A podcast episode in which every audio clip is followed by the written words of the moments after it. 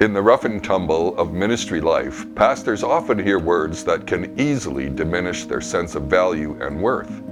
Your sermon was too long. Why didn't you handle that situation differently? Why can't you be like the last pastor? These messages and comments can have a wearing effect.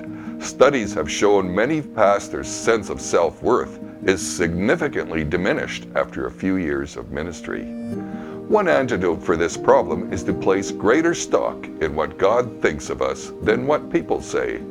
Remember, Christ himself endured massive rejection, yet the stone that the builders rejected became the cornerstone of God's program. If you're getting discouraging comments, take time to remember what God says about you.